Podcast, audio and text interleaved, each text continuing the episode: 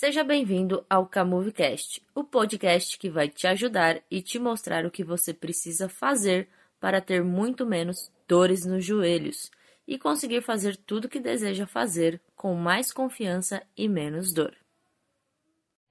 Então vamos lá, mulherada, vamos falar um pouquinho de salto alto e de problemas no joelho. Quando a gente pensa em salto alto, automaticamente a gente já associa a elegância, porque é um tipo ali de sapato que a gente tem que nos faz sentir lindas e poderosas, eu posso dizer que isso sim. Então, ele é lindo, até a página B, até a página 2, né, ali. A gente precisa analisar algumas coisas e uma delas é o enfraquecimento muscular, são músculos fracos. Então, quando a gente usa salto alto e não tem uma musculatura para auxiliar o nosso joelho, a gente acaba tendo tendência a desenvolver mais problemas no joelho. Por que, que eu digo isso? Nós mulheres temos seis vezes mais chances do que o homem de desenvolver problemas no joelho. E isso eu não estou falando nem com usar o salto. A gente já tem uma tendência natural a desenvolver problemas maiores no joelho do que os homens. Por que, que acontece isso?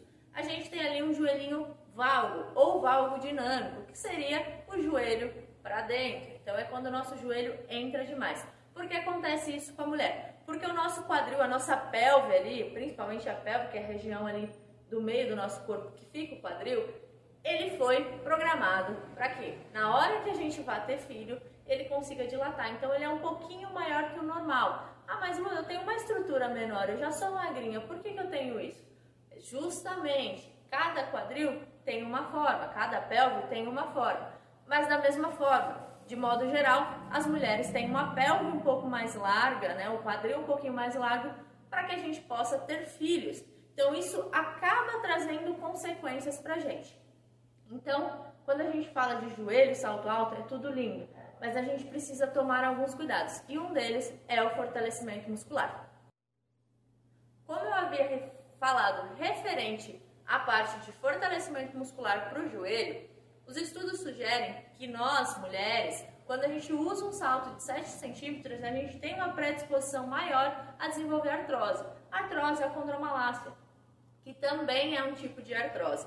Então a gente precisa parar e pensar e ver alguns conceitos. Por quê? Quando a gente usa salto alto, a gente acaba trazendo um excesso para as articulações dos membros inferiores. Quando eu digo articulações dos membros inferiores, quadril, joelho e tornozelo, mas principalmente joelho. E se a gente está com sobrepeso, aí a atenção é maior ainda. Então a gente precisa ter alguns cuidados quanto a usar salto alto. Ah, Lu, eu nunca mais vou poder usar salto alto, então? Não, não é bem assim. A gente precisa analisar toda a situação e também colocar o risco e benefício. Posso usar sempre? Não é o ideal, mas se você tiver uma boa, uma boa musculatura, um fortalecimento eficaz, não tem problema algum você usar de vez em quando. Então a gente precisa trabalhar por quê? Essa tensão maior no joelho acaba causando desgaste na cartilagem que gera a artrose ou até mesmo a condromalácia, e a gente sabe que a condromalácia, a artrose, ela não tem cura. A gente consegue estagnar o curso da doença,